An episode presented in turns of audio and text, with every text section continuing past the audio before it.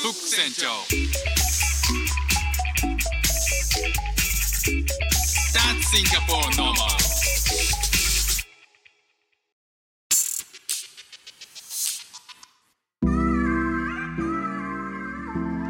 船長です。シンガポールで4歳と5歳の息子の子育てをしている主婦です。このチャンネルは子育ての話や英語学習の話海外生活で面白いと感じた日本との文化や価値観の違いそこから改めて感じた日本のすごいところなんかをお話ししております。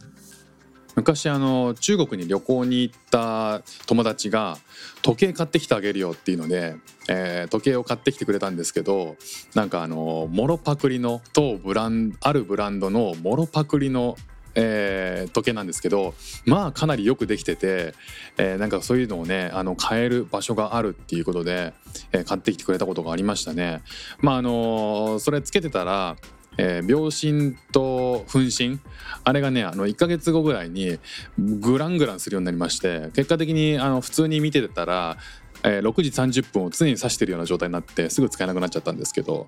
まあ見た目とその作りやっぱりまあ全然違うわけなんですけど昔はねなんかこうそういうこうパックリ製品っていうのが、えーあったと思うんですよね。まあ、今でもね、えーあるはあると思うんですけど、えーそういったものが、まあ、オフィシャルで公にはもちろん売られてなかったり、えーでも要は路面店に堂々と売るような商品じゃなかったりすると思うんですよね。で、えーこの間ねあのインドネシアのバリ島に家族で旅行行ったんですけどその時に、えーそういった常識を覆すそんなことあるのっていう話があったんですよ。泊まったホテルの敷地内にあのポロラルフローレンってあのポロのね、えーポロシャツで有名なポロラルフローレンのお店があったんですよね。でそこで売られている商品っていうのはあのまあ普通にまあ、世の中で見るポロラルフローレンのこうポロシャツがずらーっと並んでたりとか、えーあるわけなんですけど、えーそことは、えー、とちょっと離れたショッピングモールみたいなところに行った時なんですけどそこにもポロがあったんですよね。でその敷地内にポロが2店舗いや3店舗ぐらいあったんですよ。で、えーまあ、見た目は同じような感じなんですけどなんかちょっと違和感があるなと思ってよくよく考えてみたらあの看板に「ポロ」POLO で「ポロ」っていう文字しか書かれてないんですよね。であの、えー僕が知ってるポロラルフローレンっていうのはポロの下にラルフローレンって書いてあるポロラルフローレンかな？って書いてあるのが、まあ、見覚えがあるロゴだったんですけどなんかどうも違うなと思ってたんですけどまあそういうブランドもあんのかな？ってそういうなんかこうラインもあるのかなって思ってでまあちょっとねあのポロシャツ欲しかったんで中入ったんですよね。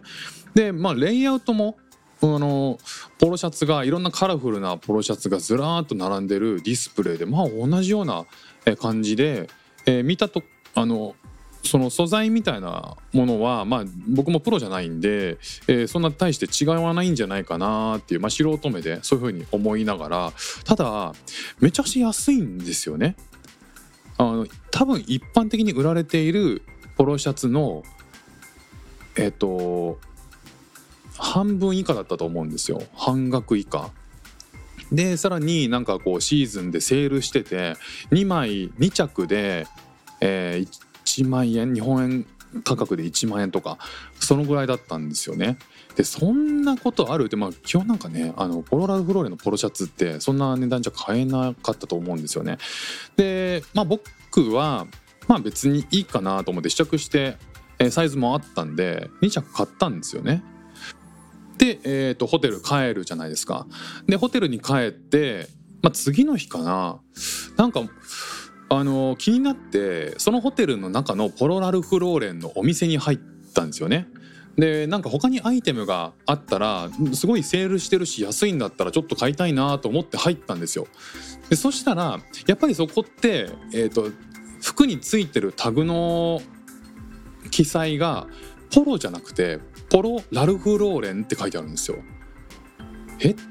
やっぱり違うラインでだけどなんか見た目ほとんど一緒な気がなんかポロシャツのの見え方とかほとんど一緒な気がするけどどういうことなのかなと思って店員さんに聞いたんですよね。そしたらこのポロラルフローレンとその辺にあるなんかいっぱいあるポロって何が違うんだと聞いたらあの全然違うんですと。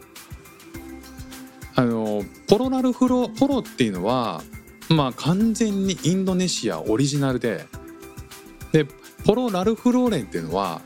えっと、グローバルのいわゆるポロラルフローレンですと。みんなが世界で知られてるポロラルフローレンですと。なので私たちのお店はインドネシアに2店舗か3店舗ぐらいしかないんですよ。どういうこと新、えーと、インドネシアオリジナルのポロっていうのがあるんだっていうことで、えーと、帰ってホテルのなんか部屋でちょっと調べてみたんですよ。そしたらどうやらポロナルフローレンっていうのは確かに正式なそのインターナショナルで作られているいわゆる有名なブランドなんですよね。あのポロラルフローレンで知られてるブランドなんですよ。なんだけどポロっていうのはそのポロナルフローレンがインドネシアに来る参入進出する前にもう出来上がってたブランドらしいんですよね。でそのブランドがすごい勢いでえ店舗を広げていってインドネシアに住んでる人はみんなそのポロを買っていたと。で実際に、えーとインドネシアってそのアパレル産業がアパレルの工場なのかな？がすごく多いらしいんですよね。で実際そのポロのポロシャツだったり売ってる服っていうのは全部インドネシア産なんですよ。だそういうこともあってインドネシア産でインドネシアで作られたポロだからまあ他に輸入輸出するコストもかからないし輸送コストもないほとんどないような感じなので安いんだろうなって思ってたんですけどどうやらそうではなくてインドネシアですでにポロが蔓延してたらしいんですよね蔓延っていうかこうあの広まりきってたらしいんですよポロっていう名前で。でそれはポロラルフローレン本家のそのポロラルフローレンが進出する前におそらく模倣品としてえ完全に流通しきってたんですって。でインターナショナルポロラルフローレンが進出してきた時にはもうこれだけ広まってたらマーケット作れないよな、まあ、つまり安いじゃないですか。その分こうポロって安いんですよ。それにポロラルフローレンっていう世界からあの外国から来た正規ブランドが、えー、その倍以上の値段で売ったとしても売れないだろうっていう判断によって撤退したらしいんですよね。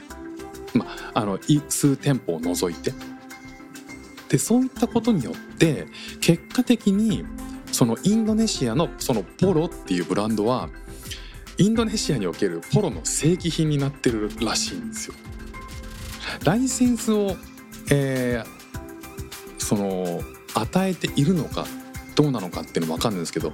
えー、結果的に多分、まあ、何回かねこう裁判をしとかしたんでしょうね。でその係争によって、えー、そのじゃあもうインドネシアはポロ・ラルフローレンはあの正規で、えー、たくさん展開することを本格進出することはしないからそのポロの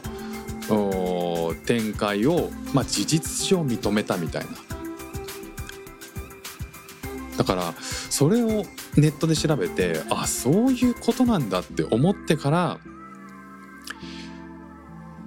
そのブランドがまあインドネシアってめちゃくちゃ模倣品があるっていうことを改めてこう思ってこうマーケットに行ったりとかしたらめっちゃくちゃいろんなねあのスポーツスニーカーからバッグから本当にいろいろ売ってるんですよね。でネットで調べてもらったら分かるんですけどインドネシアってそういうのがもうすごいあるんですよね。でもそんな中で、えー、正規品として、えー、模倣品だけれどもオフィシャルな見え方でもう散々展開しきってしまった後に、えー、本家から、事実上認められるっていうそんなブランド展開の事例あるんだっていう。で結局そのグローバルブランドっていろんなところでその模倣品を作る国とか模倣品じゃないにしてもそのブランド名を全く別の産業でそのまま使っちゃうっていう、えーこととかも結構あるらしいんですよね。で完全にかぶってしまう産業がかぶってしまうものに関しては、えー訴えられたりすると思うんですけど、うん、それをねあの小さいマーケットでグローバル企業がいちいちそれで、えー訴えていてもキリがないっていうことで実際問題産業がかぶってなければまあ黙認するみたいな事実も結構あるんですって。でもそうやってこう日本においてはそのブランドを模倣するでその模倣したものが、えーとまあ、違法だからっていうので取り締まられることって結構あるじゃないですか。でニュースになってたりしますよねなんかそういう偽物のブランド品をネットで販売してとかっていうただそうじゃない国にとってはいまだにその模倣品っていうのがもう厳然たるこうマーケットとして成立しててそれがもうもう自分たちがもう本物かのようにいやむしろ本物じゃないことを堂々といや本物じゃないけど本物だよって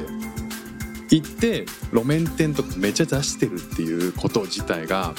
まあ、日本にいたら考えられなかったことなんでだかかなり新鮮なこう体験だったしなんかブランドって何なんだろうなみたいなことをねいろいろ考えさせられる、えー経験でした。